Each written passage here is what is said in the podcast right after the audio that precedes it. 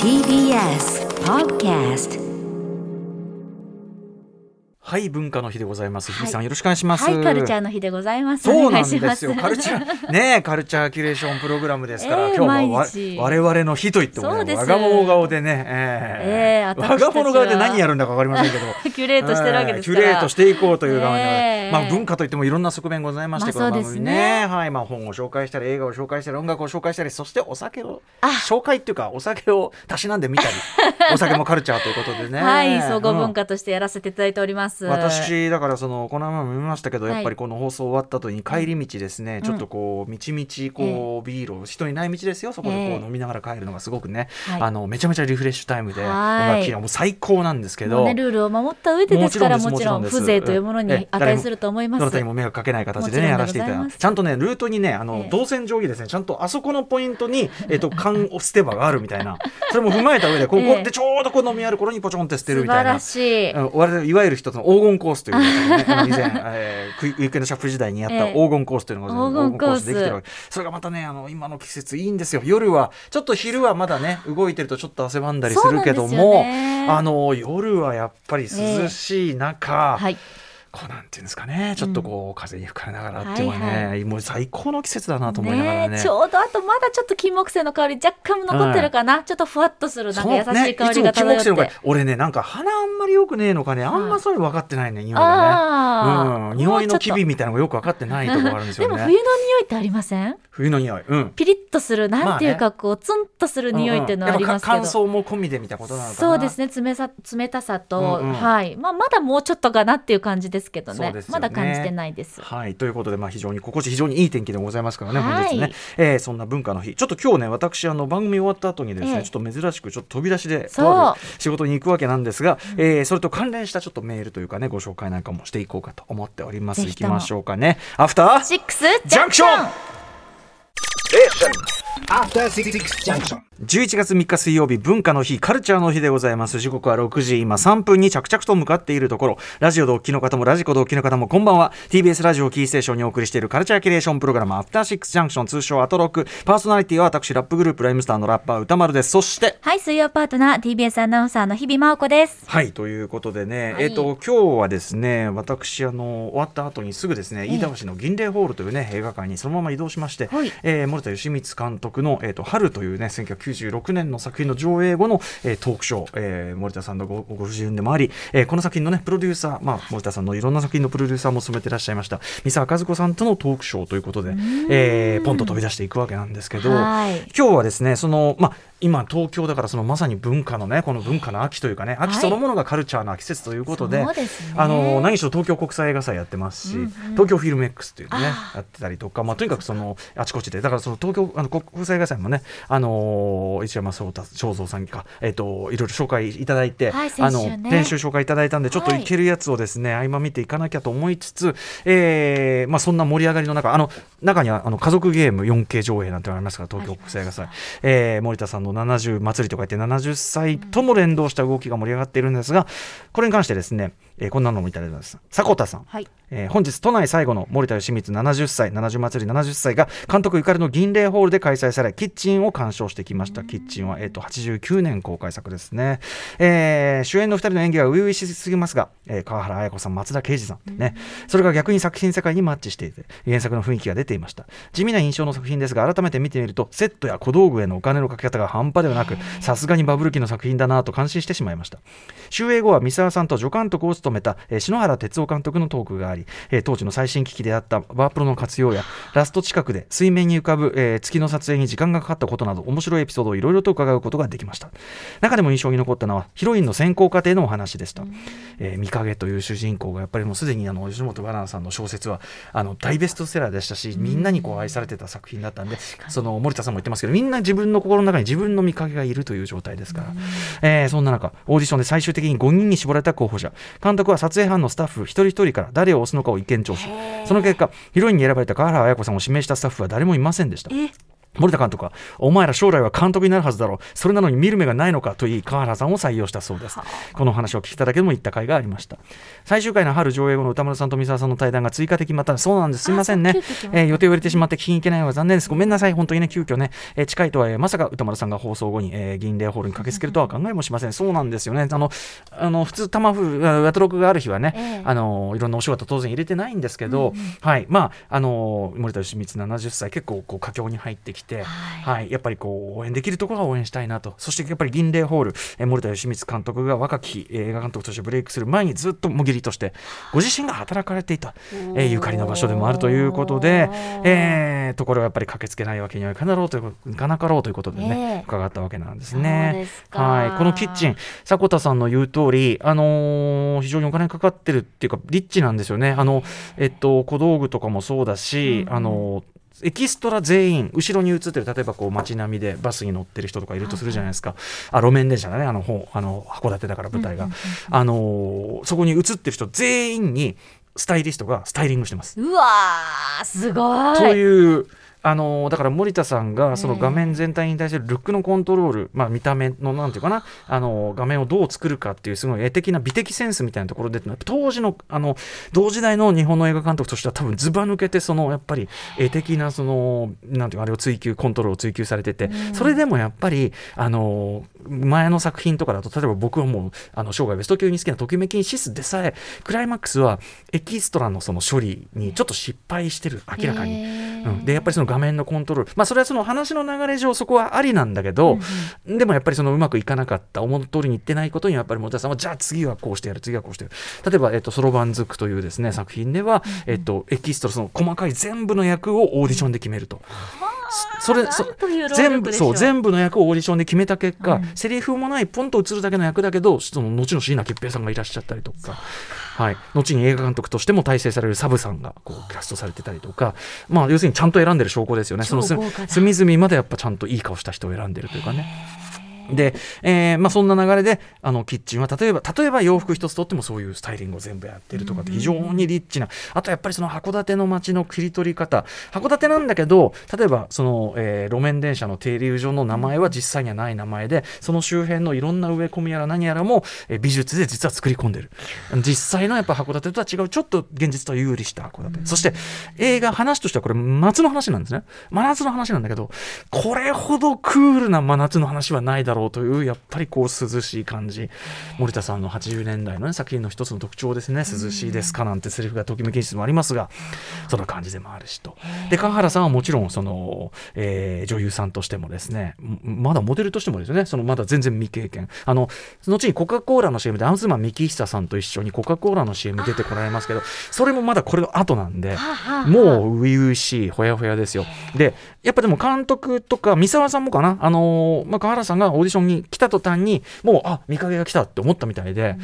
でもうなんかあまりにハマってるんで、笑っちゃったんだ。彼女が何言っても笑っちゃって、声がすごくね、特徴があるんですよ川原さんってすごく。でなんていうスタイルは抜群だけど、なんかこうで特に当時はボイッシュなショートカットなんで、すごいこうスタイル抜群だけどすごいボイッシュみたいな、ちょっとギャップがそうで、こう喋り方も特徴があってみたいな感じで、とにかくすごいぴったりだと思って、嬉しくてつい笑っちゃってたら、その川原さんはなんて失礼な人たちだろうと、私が来た途端に笑ってて何なんだみたいな、はい、みたいなエピソードもね、これ森田芳光前年映画にも書いてありますし、もう一方お相手の、になるですね、これこう恋仲になるみたいな安易な言い方したくないですね、キッチンに関してはね。この関係が何かっていうことは別に言葉にしなくて、定義しなくていいでしょっていうような、なんていうか価値観でもあるの作品でもあるので、松田圭司さんという方なんですけど、もともとモデルとかとしては活動してたと思うけど、原宿の名店、カレーの名店ギーにお働きになってて、で同時にその頃にですね、日本でいわゆるクラブ文化みたいなのがすごく盛り上がりだった時期なんですね。でいろんな DJ の人とか DJ ユニットであるとかみたいなのがいっぱい出てきたんですけど、ファンクマスター55というですね、後に今佐々木純さんとか木村光さんとかね、一流 DJ プロデューサーを輩出するグループですけど、そのグループのライブ、僕そのファンクマスター55のライブみたいなのもいろんなイベントで実は見てたんですよ、うん、キッチンとかはるか前ですよ、80だから7年とかそんな感じですけど、うん、そこでロン毛ので MA1 来てで G ジャン来て、要するに後のその、チーマールックの走りみたいな感じなんですけど、うん、すごくワイルドな男性、すごくこう双子のようにこうスタイルとしては似ている2人のダンサーがこうかっこよくワイルドに客を煽るんですが、そのうちの1人が松田圭司さんで、ギーも私言ってましたんでね、友人とね、ギーであ松田圭司だかっこいいかっこいいけどカレー屋でロン毛がビヨーンとなったものってちょっとなんかちょっと若干不潔感が否めない気もするけど、でも美味しいし松田圭司はかっこいいなんて思って見てたんですけど、後にそのキッチンにキャストされたって聞いてびっくらこきまして、これもですねやっぱ森田さんがなかなかそのお相手役が見つからないという中で、リーのあの子いいんじゃないで、そしたらそのスタイリングをやられた北村美智子さんとかも、うん、あいいんじゃないみたいな感じで、はい、やられたというね。だからその演技力としてはその拙い2人なんだけど、うんうん、でもその誰も見たことがないその2人、そのフレッシュなその精神な感じというのかな、そのマッチ感がまた良かったんですね、うん、あと森田作品というのはやっぱりその演技が若干そのなんていうのいわゆるうまいじゃないからこそ生じる、うん、なんかこうやっぱりその微妙な、なんていう現実とはちょっと浮遊したようなリアリティ感みたいなね、なんかそれがちょうど良かったりするんですよね。僕はそのキッチンやっぱすごくうまくいってるし、そしてキッチンといえば何といっても橋爪功さんが、はい、その主人公の、お母さんというか要するにその、トランスジェンダー女性だから、元はその男性だったんだけどというようなね、トランスジェンダー女性なんですよ。もちろん今のキャスティング倫理で言えばトランスジェンダーの方当事者がキャスティングされるのが望ましいというような世界的にそういう動きになってますが、もちろん当時のね89年の日本では現実には難しかったでしょうし、そこでその、非常にもう演技としてはもうねスキル的にはもうトップ中のトップ橋爪さんがやられてて、これもすごく描き方として実は進歩的、原作以上にこのキャラクターが要は悲劇性とか運命性みたいのを背負わされてないというところがポイントですね、うん、原作だと結構凄まじいこう運命が待ってるんですね。それはそれでもちろんその一つの展開なん素晴らしいんですけど、やっぱそのトランスジェンダーとハリウッドという私をお勧めしているネットフリックスのドキュメンタリーのそこが問題視された、そのトランスジェンダーキャラクター必ず死んだりとか、はい、何かこう病気になったりとか、なんかこう罰でもあるかのように、はい、必ずそういう風になると、だからつまりそれってやっぱその道選んだ人はろくなことにならないよって、なんかそういうイメージ付けにもなっちゃう、普通じゃないんだってことになっちゃうけど、暗示してしまってる感じがしますよね、そうなんですね。でそういう風なこうまさにこの2020年代に、なんていうの問題が可視化されたようなね、ようやく可視化されたようなことをですよ、1989年のキッチンの映画化においてすでに森田さんはアレンジとしてその過度の運命性とか悲劇性を負わせない、もうさらりとしてるし、途中例えばその精神病院に行くみたいなくだりもちょっと行って別にさらりとこうすごく楽しそうにやってで帰ってくるみたいな、その感じだったりして、全然その思いたことじゃないんですよ、別に普通じゃないくらいの感じで、89年当時にそうですそうです、だからこれはやっぱり例えば私の父も精神医療関わってて、解放病棟っていうのを目指してやってましたけど、そういう理念から見てもなんていうかなバッチリっていうか、いいなっていう描き方だと思うし、もろもろやっぱり森田さんの新しいとかっていうよりはそのある種の普遍をつかむような考えのフラットさというか、がキッチンにやっぱ現れてるかなというふうに思いますね。89年今こそこう見るべきというかね、はい、そうですね。さらにはこの技術というか、劇場のもうその技術というのもさらに上がってるでしょうから、そういった細部までこだわった画面というのもより確かに画面の中でっていうところ、そうなんです。あとスクリーンで見るといろいろ発見もありますからね、これ素晴らしい函館のもうすでに残ってない素晴らしいロケーションなんかもいっぱい映ってるし、そうかそういう意味でもそうか。僕が驚くのは、路面電車がこうブーッと走っていくと、でなんかねすごくこう、幻想的な緑のライティングとかやってるところもカットも素晴らしいんですけど、結構引きのショットで街全体が見えて路面電車がずーっと走っていくんだけど、そこで明かりが一人一人いないし、明かりも待ちついてなくて、まさかこれ全部これ用に止めたのかって思うぐらい、ちょっとね不思議なショットなので、も単純にこれはもうその時の函館の景色がそうだったみたいなんですけど、リアルなそうでもなんかやっぱいろんなこうちょっとだけ現実の函館と違うこういろんな演出の積み重ねがあるから、本当は現実を撮ってるだけのショットもなんかものすごい幻想的な、ちょっと作られた感じがするっていう。そうです。だからすごいやっぱリッチな作りになってると思います。あとね面白いのはやっぱりこれ89年ねキッチン、大ベストセラーで割と作ってすぐこう出すことになっちゃって、本当はもっと三沢さんはじっくり宣伝して、でミニシアターとかで公開してじっくり見る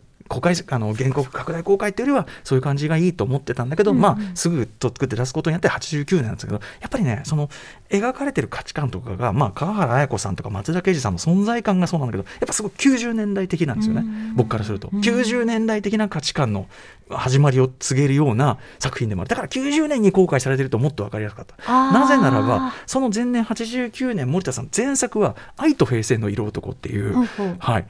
作品の まさにそのバブル期のイズムっていうのが、しかもそれをちょっと冗談っぽくこう落とし込んだような、まあ、軽いこうラブコメ作品に一見見えるの、石田純一さんがまあ主人公で、なんだけど、やっぱその愛と平成の色男がなんかちょっと僕がやっぱ今の観点で見ると余計そう見えるんだけど、なんかもうバブルの死っていうか、すごくこうやっぱ不吉なっていうか、なんかすごく空虚な、かっこいいし心地いいんだけど空虚だし、そしてこれはもう死んでいるっていうか、時代の終焉、うん、その感じがすごい、特に終わり方とかすごくそういう感じです。まあ、詳しくは森田芳光全映画読んでいただきたいですけど、でね、その80年代でそのプレイボーイの主人公がいて、まあその軽いこう恋愛模様が繰り広げられると。言ってみれば僕80年代はすごくこういろんなことが、例えばおしゃれする、食事に行く、何する、レジャーに行く、全てがなんか性っていうところに注力されていく文化だったんですよ当時。とにかくその女の人をどう落とすだろうね、うんうんうん、東京ね、なんとかやれる店なんて、あの価値観がすごいこう80年代っぽいの、ね、まあ、確かにギラギラしてるっていうかね、全部が性に注力されていくっていうと、80年代に対して、同じ年の公開なんですよ、キッチンは。同じ年の公開のキッチンは、さっき言ったように90年代の時代の到来、松田圭司さん演じるその男の子は、ドライバーっていうかね、そのお客の送り迎えをしているような役なんだけど、やっぱりそのクラブの、その高級クラブか、それの送り流れでホステスさんとお客さんを、要するにアフターでなんかこう例えばホテルに送ってったりするって役なんだけど、明らかにその愛と平成の色男はそのホテルに送られてく側の人たちの話じゃないですか。なんだけどもうその次の作品ではそれをものすごい冷めた目で見てる若者の時代の話になってるわけです。森田監督の中でのこの時代の描き方のグラデーションというのがまたガラッと変わってるわけなんですね。同じ年の作品なのにそこで明らかに時代をやっぱ森田さんはその察知してるっていうか、でこれからの世代はその性だなんだ、あるいはその恋愛するにしてもそのかつてのような恋愛なんだからもっと重ねらして傷つけようみたいなことをね。でもそうじゃないと、そのみんな切々に居場所は求めてるし、そこに名前は何でもいいだろう、この家族もいろんな変わった家族だけど、ね、そのトランスジェンダー、そのジェンダーの在り方だって別にそれはそのいろいろあっていいし、幸せな方もあっていいし、この関係が友情なのか恋愛なのか、名前はどうでもいいよ、お互いにお互いの居場所を見つけようよっていうような、そのお金をかけて女の人を口説くという虚しい文化をこう遠目に見ながらという作品になってて、このね2作の対比とかがやっぱ面白いよね、森田さんはね。頭の中覗いてみたくなります。そうなんです、まさに、ね、よくぞ言ってくださいましたゆきさん森田さん結局そうなのよ、悲しい色やねんというね森田さんの薬剤映画の中で、あんたの頭の中かち割ってなんか見てみたいわセリフなんだけど、まあ、ちょいちょいその森田芳光映画の中でもこれ森田さんに言いたいですよねと、まあ、そういうの本当にでもとにかく常に考えて今何を作るべきかとか、自分なら何を発信できるか、自分なりに何ができるみたいなことをすごく毎作考えながらやられていた方なので、なんていうか映画としての出来とか、そういうこう面白いつまんないとかっていうその局地的なその価値判断以上に追っかけるのが本当にやっぱ面白いですよね。なるほど、仮にうまくいってないところがあったとしても、それじゃあ次をどうするんだみたいなのも面白いし、森田映画も面白いけど森田さんも面白いというようなね。さあそこで森田さんがその80年代を抜け90年代に入り、いろいろちょっと一旦、スランプになってしまうんですが、4年間のスランプ経て出した96年春、それ今日はね上映後に私お話しいたしますので、私ちょっと昨日ももう一回何度も見ました、もう一回見直してきましたんで。そうですか、はい、じゃあ今ちょうどもう一番高い。でも歌丸さんの話しているお話を聞いてると、やっぱり書いても書ききれないっていうのがとてもよく分かりました。まだね、そうね、まだ言わんと言いたいことがあるとかねそうなんです、やっぱ春も見直すといろんな発見、前と違った見え方がちゃんとするし、特に三沢さんもおっしゃってたのはやっぱりその、コロナ以降、特に響く映画になって余計感動的な映画。あと内野聖郎さんがちょうどね紫綬褒章を受賞されて、そんなタイミングでもある初々しい内野さんがね見られるということで、はい、そんな感じでございます、はい。本日文化の日、さまざまな推しを発見して紹介するカルチャーキュレーションプログラムアフターシックスジャンクション、へのメニュー紹介いってみましょう。この後すぐは毎日誰かがおすすめの本の話をしにやってくるアトロク秋の推薦図書月間。本日の推薦には女子カルチャーの水先案内人、翻訳家でコラムニストの山崎まどかさん、久しぶりの登場となります、はい、お待ちしておりました。そして7時からは日替わりでライブや DJ プレイをお送りするミュージックゾーンライブ&ダイレクト。今夜のアーティストはこちら。10月13日にサードアルバム C ボイスをリリースしたみんな大好きパソコン音楽クラブが番組登場です。そしてその後7時40分頃からは新概念提唱型投稿コーナー、あなたの映画館での思い出や体験談をご紹介、シアター一期一会です。そして8時台の特集コーナービヨンドザカルチャーは今シーズンも話題が盛りだくさん、今からでも間に合う秋のテレビドラマ特集 by 西森道夫さん。西森さんもお待ちしておりました。はい、はい、今シーズンも続々と始まっております秋の新作ドラマ、もうだいたい3話とか4話ぐらいまでいってますかね、うん、はい、しかし U Next に Netflix にさらには Apple TV Plus などなど海外のドラマもたくさん見たいものがあるのに国内のドラマはちょっと追い切れていませんであったり、数が多すぎて何を見たらいいのか分かりませんという方も多いと思います。そうなんですにもかかわらず、例えばね、マネージャー長内さんがやっぱ最愛めっちゃ面白いですよね。サイヤ面白いの TBS、ね、はい、やってくれたってことですよね。ありがとうございます。今日もサイヤの話出るかどうかということで今夜はアジアのテレビドラマや映画などに詳しいライターの西森道夫さんに今からでも間に合う今シーズン来たの国内ドラマについてお話伺います。私のようにだからそのどれ見てらいいか分かんないという方のガイドにもなると思います、うんうん、プライムタイムのドラマはもちろん、今シーズンも見逃さない深夜ドラマなどもたくさんあるようです。番組への感想や質問などリアルタイムでお待ちしています。アドレスは歌丸@tbs.co.jp まで。それではアフターシックスジャンクション行ってみよう。アフターシックスジャンクション。